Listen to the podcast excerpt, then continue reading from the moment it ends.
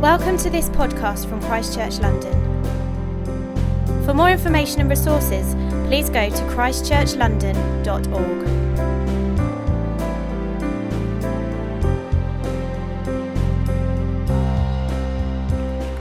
Thanks for that, Joseph. Let us lower expectations right now, shall we?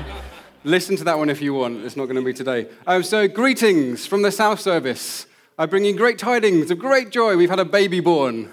Literally had a baby born this last week, uh, Bertie Cardwell. You might not care about that. We cared about that this morning. Um, but it is great to be with you. We are really looking forward to being with you, all of us, next week for the carol services. Um, a highlight of the year, definitely a highlight of the year for us. Rich Butt and the team have just been working behind the scenes. The music is going to be amazing, I can guarantee you that. We have Andy Tilsley talking about one of his favorite topics ever, Christmas. Hopefully, be talking about Jesus as well as Santa. We can only hope. Um, but yeah, it's going to be great, and I'm sure as uh, people have said already, this is just the easiest event to bring your friends to. If you've ever wanted your friends to kind of know what you get up to, ever thought, hey, I'd really like you to invite you to church, next week is the easiest thing to do that to. No one ever got offended by being invited to a carol service. Actually, many of your friends are probably looking for carol services right now. And I know people love to sing carols. So just get a flyer, invite them along. And the South Service will be with you next week to do that. Um, so before we move into kind of Christmas season proper, um, you can see I'm wearing a Christmas outfit right now. Obviously, in the season of Advent, waiting in the darkness for the light to come. This is my Christmas outfit. Um, before we move into Christmas proper, um, we are going to be finishing off our current uh, sermon series. We've been teaching through the life of Abraham for this term, and it is my privilege and joy to finish this one for you. So if you can remember all the way back First week, Andy Tilsley talked about um, Abraham's first encounter with God. So God kind of just shows up out of the blue. And he says to Abraham, I want you to leave everything that you know. Leave your family, your friends, the place you grew up, leave your land, and come and follow me. And do you remember the reason that he gave for that? He didn't say, Because I am a holy God and you, I demand you worship me. He says, Because I want to bless you.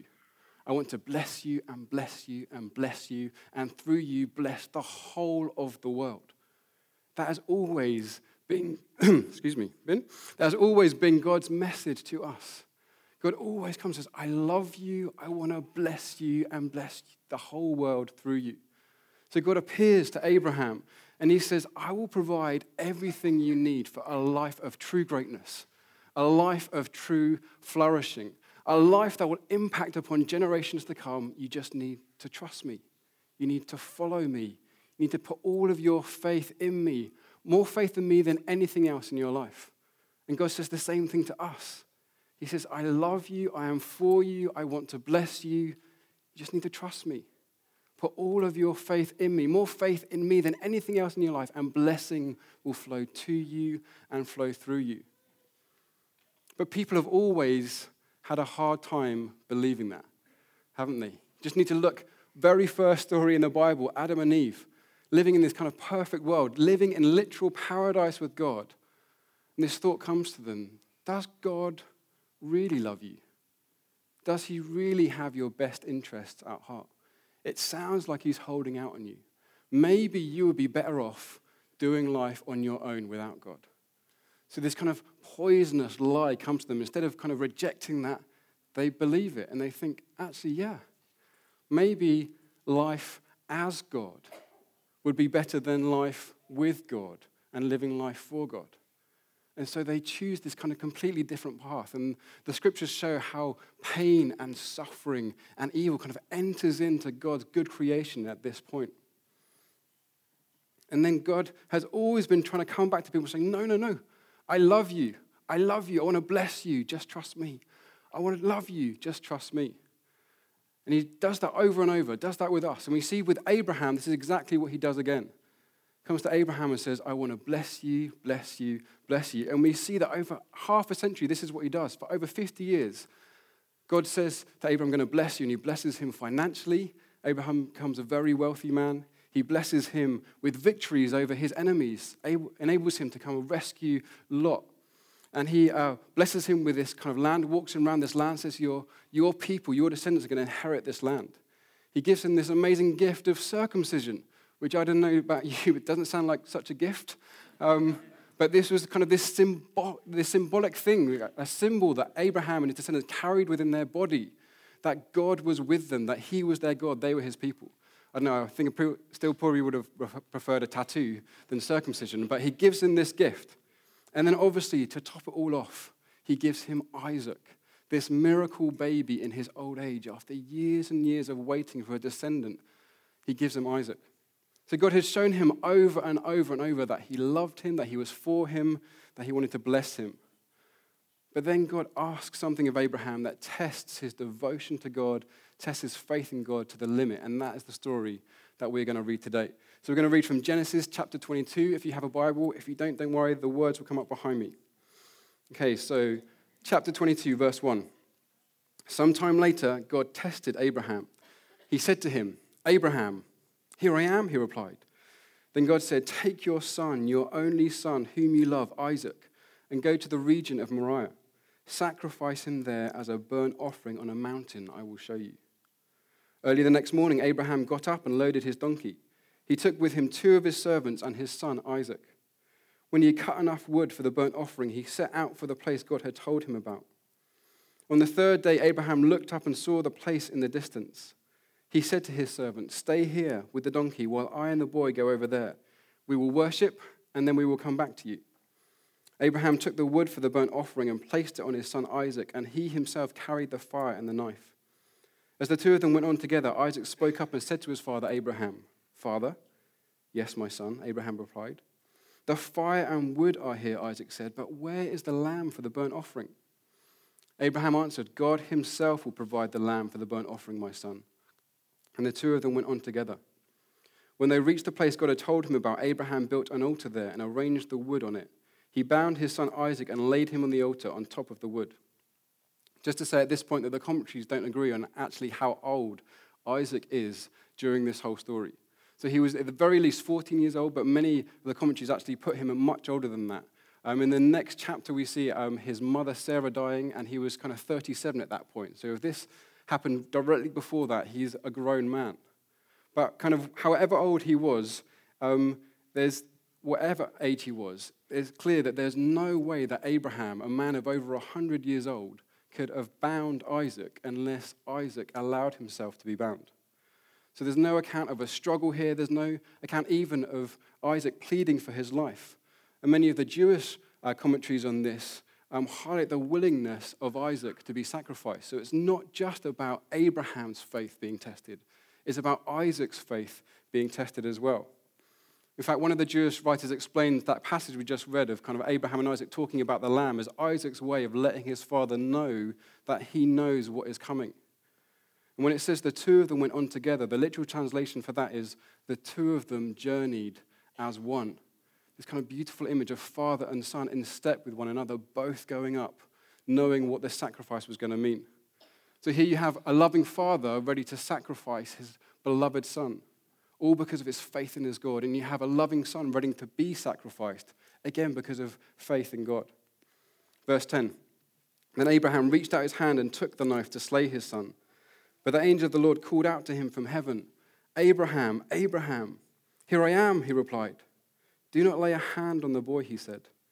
Do not do anything to him. Now I know that you fear God, because you have not withheld from me your son, your only son. Abraham looked up, and there in a thicket he saw a ram caught by his horns. He went over and took the ram and sacrificed it as a burnt offering instead of his son. So Abraham called that place, The Lord will provide. And to this day it is said, On the mountain of the Lord it will be provided. The angel of the Lord called to Abraham from heaven a second time and said, I swear by myself, declares the Lord, that because you have done this and have not withheld your son, your only son, I will surely bless you and make your descendants as numerous as the stars in the sky and as the sand on the seashore. And through your offspring, all nations on earth will be blessed because you have obeyed me. What a story. This story is probably actually the most well known, most famous story in all of religious literature. It forms part of Islamic faith, um, the Judaistic faith, and Christian faith. All point back to kind of this one event, and Abraham as the father of faith. But it, it's clear that we're going to have to do a little bit of work to work out just what the heck is going on here, because on the surface, this just looks horrifying, doesn't it? Looks absolutely terrifying. Story seems to play right into the hands of those who would say that the Old Testament God, the God in the Old Testament, is just this kind of angry, vengeful, bloodthirsty, barbaric monster. And that his followers just kind of follow him blindly, willing to do anything that he says, even if that's wrong or immoral. Commentators have literally been wrestling with this passage for thousands of years, trying to work out what is going on. So I think let's start by recognizing that we here are separated from the events of this story by this huge distance.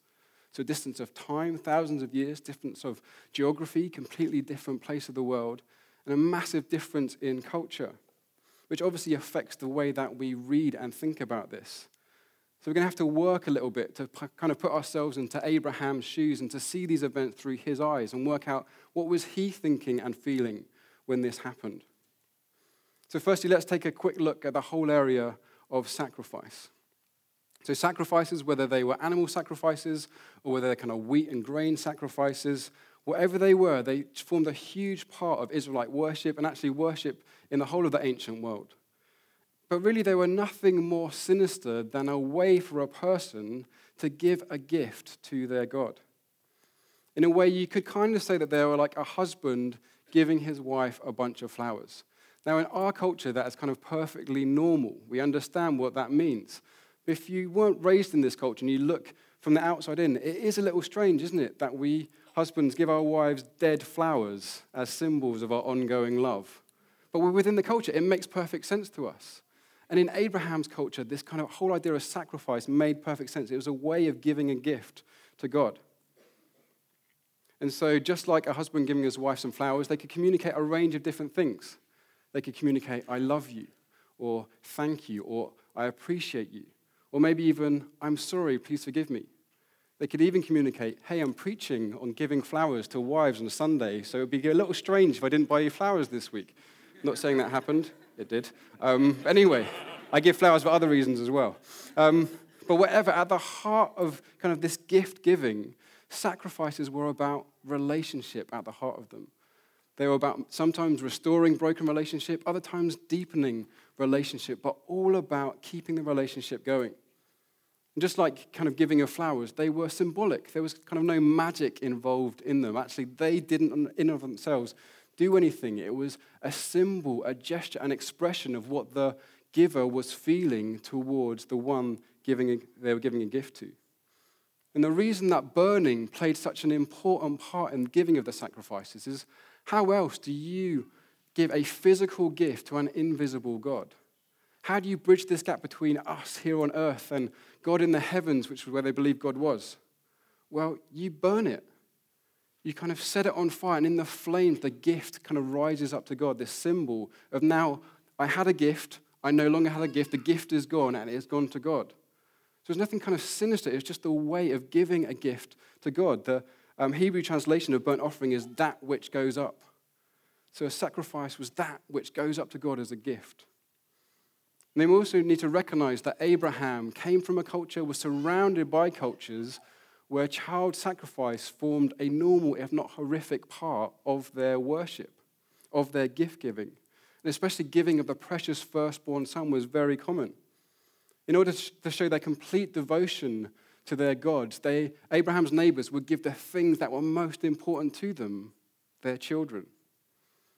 And Abraham's knowledge of God at this point is still kind of being deconstructed and then reconstructed. We have to remember that Abraham never went to church. He didn't have the scriptures, didn't have the Old Testament, didn't have other people saying, hey, this is what God is like, this is what God wants us to do. He's trying to kind of work all of this out as God is in relationship with him. He's a pioneer of the faith in that sense.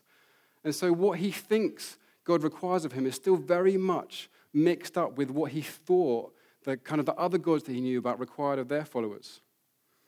So, the command to sacrifice Isaac, although rightly shocking to us, it should shock us.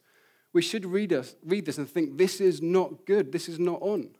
We have to remember we come kind of after thousands of years of the Judeo Christian ethic kind of being kind of imbibed in culture. And so we look upon this with very different eyes. For Abraham, he wouldn't have seen anything shocking in this. I'm not saying that he would have like jumped for joy at the opportunity to do this, but he wouldn't have thought this was something that God couldn't or shouldn't ask from him.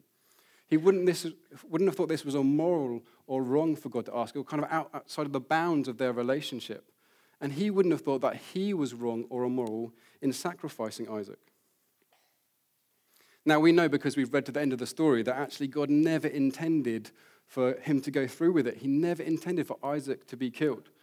And actually, most commentaries that I've read on this agree that this was a way for God to subvert this whole practice. So he was basically saying, You may have heard other gods requiring this from your followers. That is not me. I do not require this. I do not want this. And actually, you see when God gives the law through Moses later on to Abraham's descendants, to the Israelites, he, he like outlaws it, he forbids it. And like many of the prophets talk about what a horror this kind of act is. So we have God kind of subverting this. He never wanted Abraham to go through with it. This is a test of Abraham's heart, kind of in the cultural standard of ultimate devotion. Abraham knew that his neighbors were so devoted to their gods that they would give the firstborn child. And God was saying, Are you that devoted to me?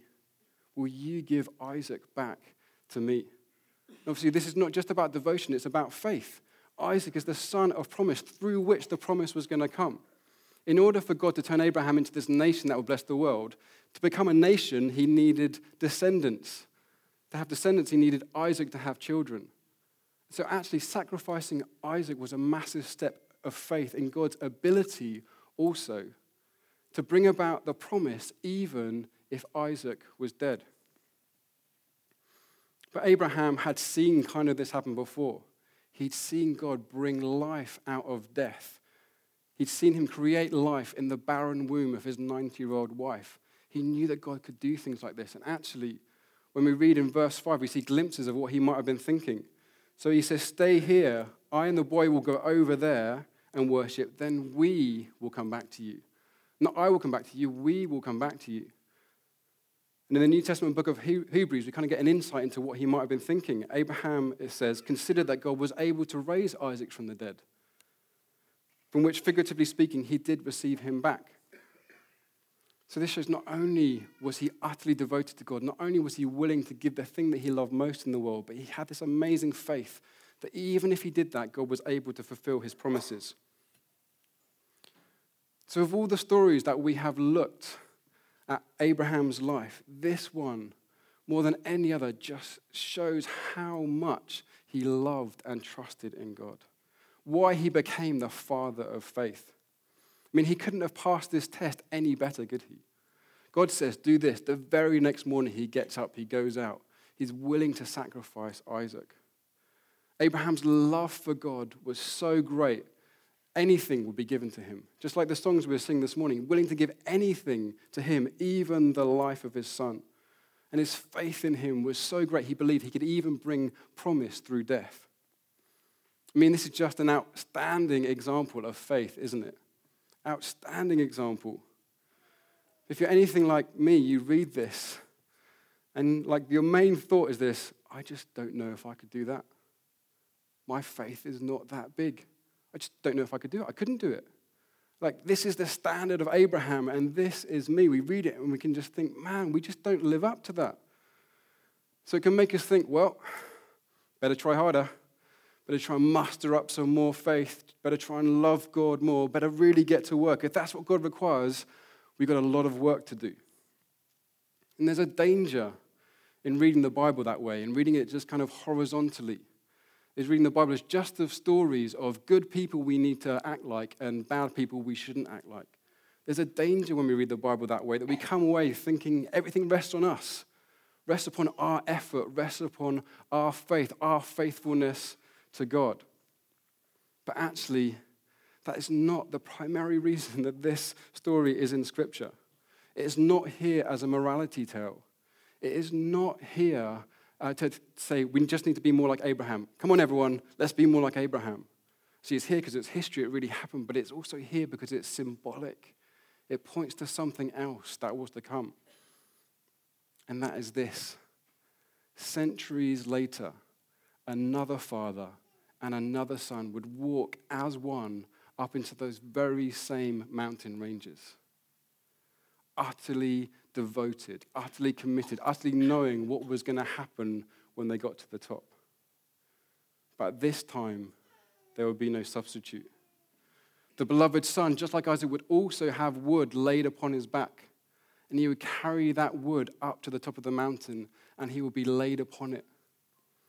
And as the Father looked on, full of love, heartbreaking at the sacrifice his Son was willing to give, we see the Son dying. There was no substitute. He died. He absorbed into his body all of the pain and the sin and the suffering and the evil and the death, absorbing it all into himself so that when he was destroyed, it was destroyed along with him. The Son willingly sacrificed his life to mean that the power of sin and death was broken over God's good creation. And if Abraham had been standing there that day, looking upon Jesus as he gave up his life, he would have returned to the Father and he would have taken the words that God has spoken to him, he would have turned them around and he would have said, Now I know. Now I know that you love me because you were willing to give up your life for me. The cross of Jesus Christ shows us once and for all that our relationship with God is not primarily based upon our faithfulness to Him, it's not based upon the gifts that we give to Him, it's not kept going by our gifts to Him. It was started and it is sustained because of His gift of life to us. If God loves us so much that He will give His only Son for us, we can be sure in His devotion to us, in His faithfulness to us. And so, just like Abraham, our faith in God flows out of our, um, God's faithfulness to us. We don't start it, we don't sustain it, it flows out of it. So as we experience this love, this faithfulness displayed in definitely the death of Jesus, but also day to day, as we experience it day to day, then a life of faith and faithfulness just kind of flows out of us. See, God is always the pursuer.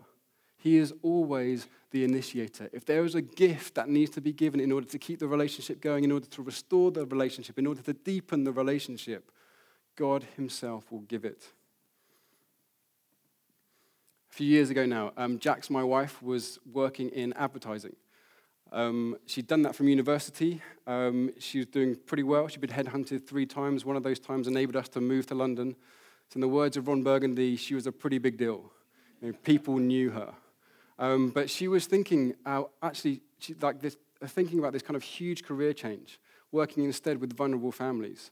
And we kind of been thinking and talking and praying about this for a while, and we thought we just need to make a decision on this. This can't go on indefinitely. Um, now there are some kind of big uh, things to think about. Firstly, moving from the private sector to the public sector often not very well paid. So there's like a pay cut um, was imminent. But also we were trying to get pregnant at the time. And if she moved before that she was there long enough, then like maternity pay would be out the window. So like lots of financial considerations amongst everything else with this. But we thought we just need to work this out. So we gave ourselves two weeks to pray and fast. Didn't pray for, uh, didn't fast for two weeks, just to make that clear. Fasted a little bit, prayed a lot more. Um, so during that two weeks, and actually we were listening to this song pretty much on repeat. So a song recorded by Kim Walker. Um, oh, how he loves us. The chorus is really simple, just over and over. Oh, how he loves us. Oh, how he loves us. Oh, how he loves us. And we listened to that song on repeat for two weeks. And at the end of that two weeks, we didn't have kind of this clear leading from God, God saying, do this or do that. But we just had this overwhelming sense that God loved us, that He was for us, that He wanted to bless us, that whatever decision we made, He would be with us in that. And so at the end of that two weeks, we decided that Jax would hand in a notice. So worked out three month notice, didn't find a job. Another four months looking for work, didn't find a job. So seven months between that decision for her to leave and her finding a job in the field that she wanted. But all through that time, we just had this kind of experience, this understanding, as Lars was talking about last week, kind of rested back into God's got us. It's okay. He loves us. He wants to bless us. Whatever happens, it's going to be fine. In Romans chapter 8, the Apostle Paul uses this exact line of reasoning to encourage the church in Rome. Now, the, the church of, in Rome had been going through a lot, to put it mildly. I mean, it had been tough going for them. Um, and so they had like kind of these questions around faith. Like, if all this stuff is happening, just remember from like history at school, all the stuff that was going on to the Christians in Rome. If all this stuff was happening to us, Like, where is God? Can we really trust that God is for us, that He loves us, that He wants to bless us? And this is what uh, Paul's encouragement to them was. He said, What then shall we say in response to these things? If God is for us, who can be against us?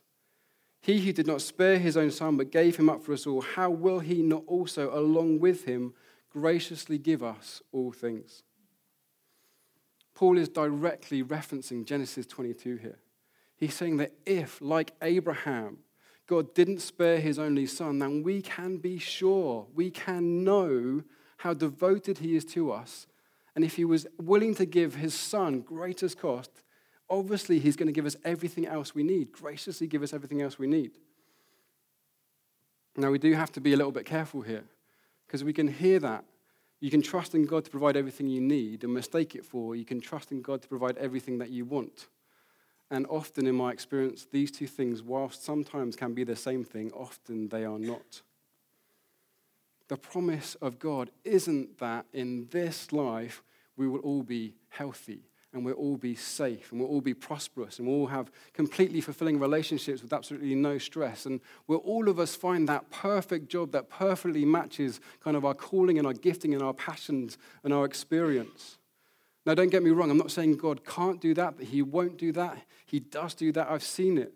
But what I'm saying is that God hasn't promised that everyone who follows Him will have the life that they thought that they would have. Because if that is the promise, there are millions of Christians throughout history, millions of Christians alive today around the world, Christians in this room who should be demanding their money back. I was at uh, the International Justice Mission prayer gathering a couple of weeks ago. So, like Joseph said, International Justice Mission, this great organization that is fighting on behalf of the global poor, fighting for justice. And once a year, they gather all of their supporters um, in the UK for a day of prayer. And so we're, St. Paul's Hammersmith spent the whole day praying into different stuff that they were doing around the world. And so we were hearing about their work in India, freeing slaves, modern day slaves from brick factories and things like that. We're hearing about their work in kind of um, in Latin America and Asia, where they're freeing children out of the sex industry. We're hearing about uh, the work in Uganda, where they're helping widows who've had their land grabbed from them after their husband's death, fighting back against that. Hearing in Kenya how they're fighting against police corruption. Actually, this year, um, they're fighting this police corruption case, and um, one of their colleagues, who's a lawyer, and their client, who's bringing the case against the police, and their taxi driver, they'd been to court, and that, on the way back from court, they were kidnapped, tortured for three days, and then killed in order to silence them. So, as you can imagine, this is like a heavy day. Like, there's a lot of stuff going on. It's a heavy, hard day. We're praying for God to break through. But that's obviously nothing compared to actually living through this personally. If you and the people you love are experiencing this day to day, you can imagine kind of the strain that puts on your relationship with God and how can you believe in a good and loving God with all of this going on? The scriptures teach us that the promise of a life with no more pain, no more suffering, no more death, no more sickness, no more tears is a very real promise for us. It's a very real promise. But the promise of that in its entirety is for the next life, not for this one. And as, as, much, as however much we're trying to work to bring kind of the kingdom into this, so theologians, theologians talk about the kingdom being now and not yet, so the rule and reign of Jesus being now and not yet. It will one day be fully this, and everything evil will be stamped out. And we kind of get to bring some of that into the now. But actually, we don't see all of that right now. And you just as much as we in the West think that we have kind of a God given right to never suffer, we enclose ourselves in this bubble and shut ourselves off from the rest of the world. No, we shouldn't suffer hardship. Actually, that's not the message of the scriptures. You just read it on a bit in Romans, and you'll see that even though Paul has just said to them that God will graciously give you all things, that apparently doesn't include escape from trouble, hardship, persecution, famine, nakedness, danger, sword, evil powers, or even death. I mean, thanks, Paul. I mean, how is that encouraging? You're saying that all of these things can still happen to us whilst being in relationship with God. You're promising, you're not promising that any of those will be stopped for us right now. Well, what are you promising us then? Well, God is promising us something even greater than escape from all of that. He is promising us life with Him. He is promising us relationship with the source of all life and all joy. He has promised to always be with us. He has promised us that there is nothing in the whole of creation that can separate us from Him. Nothing in our past, nothing in our future, no evil powers, not even death can separate us from the love of God that is in Christ Jesus. And He has promised us that knowing and experiencing that love and resting back into God's faithfulness to us will turn us into wholehearted, courageous, kind of life overflowing people who were able to battle, battle and fight and even suffer sorrow and sickness and death as we help to bring God's light into the dark places, as we help to bring His joy into places of sorrow, as we help to bring His hope into places of despair. He has promised that as we put our faith in Him, our faith in His faithfulness, that He will give us everything that we need every spiritual resource needed, every emotional resource needed, every physical, practical resource needed in order to be a blessing to the world that we are in. In order to become people that stand up on behalf of the poor and the broken and the vulnerable in the face of the strong and the powerful. And able to be people that bring order into chaos, to bring life and beauty into ugliness, able to create community where there is just loneliness and isolation, able to bring healing where there is brokenness and pain, and able to bring freedom where there is addiction and slavery. In other words, God has promised to give us everything we need. He has promised to bless us and bless us and bless us in order that we might bless the world, in order that the blessing might flow into us and through us. That is the promise of God being provider. I can have the band back, please. So, in a moment, we are just going to respond to that. We're going to respond in worship. We're going to worship this God. But before we do that, I just want us just to take a moment to think where is it in our lives that we feel that God has called us to bring a blessing? Where is it in our lives? Where is the place that He's put us that He wants to see blessing flow through? Blessing for the common good. It may in your work be in your workplace. That may be kind of the sphere where you think, this is how I bring good into the world. It may be in your family, in your relationships. It may be in your neighborhood. It may be anywhere. But I just want us to take a moment to think if that is where I am to bring blessing, what is it that I need to do that? We're just going to take a moment to ask God for that to ask God to provide everything we need in order to be a blessing. Now, for some of us, we may be going through a hard time. Actually, the thing that we need is kind of it's healing. The thing that we need is to know God close. It may be actually, as I've been speaking today, the idea of a God as a loving provider is just kind of completely out the realms of your thinking. It may be that you just need to spend this time and say, God, if you are real, if you are really a loving provider, make yourself real to me. Reveal yourself to me. But for other of us, it may be that we have things. When I said to be a blessing, you knew exactly what that was. You may have challenges in your life right now. How could I possibly bring a blessing in this way? I'm just me. I'm just small, insignificant. How can I possibly do this? Pray that the God of heaven, with all the resources of heaven, would bless you and provide for you. So let's just take a moment to do that. The band's just going to play very quietly. Just take a moment to ask God to provide, and then I'll pray for us and we'll stand and worship.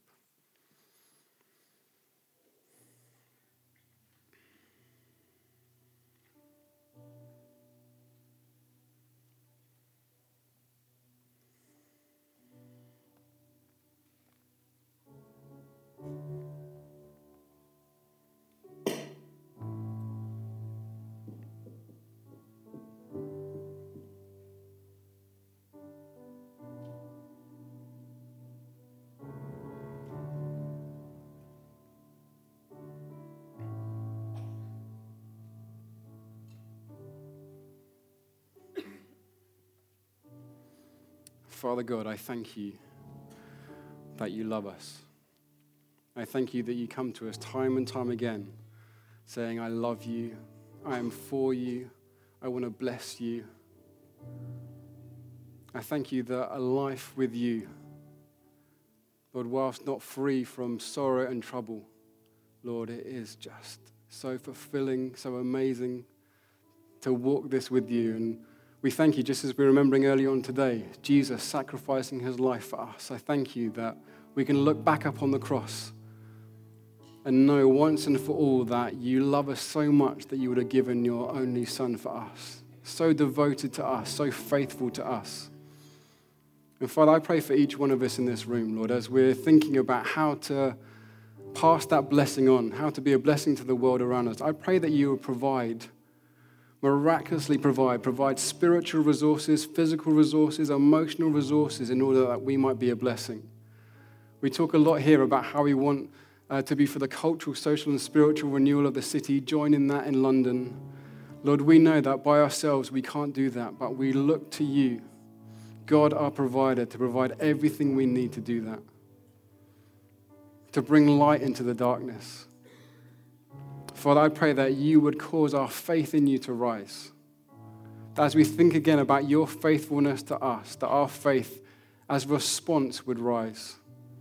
And Father, I pray that as we again gather to worship you, to sing songs of our devotion to you, Lord, that you would impress upon us again your love for us that we would rest in that love. Father God, thank you for all that you have done, all that you are doing, all that you will do. In Jesus' name, amen. Let's stand together, let's worship.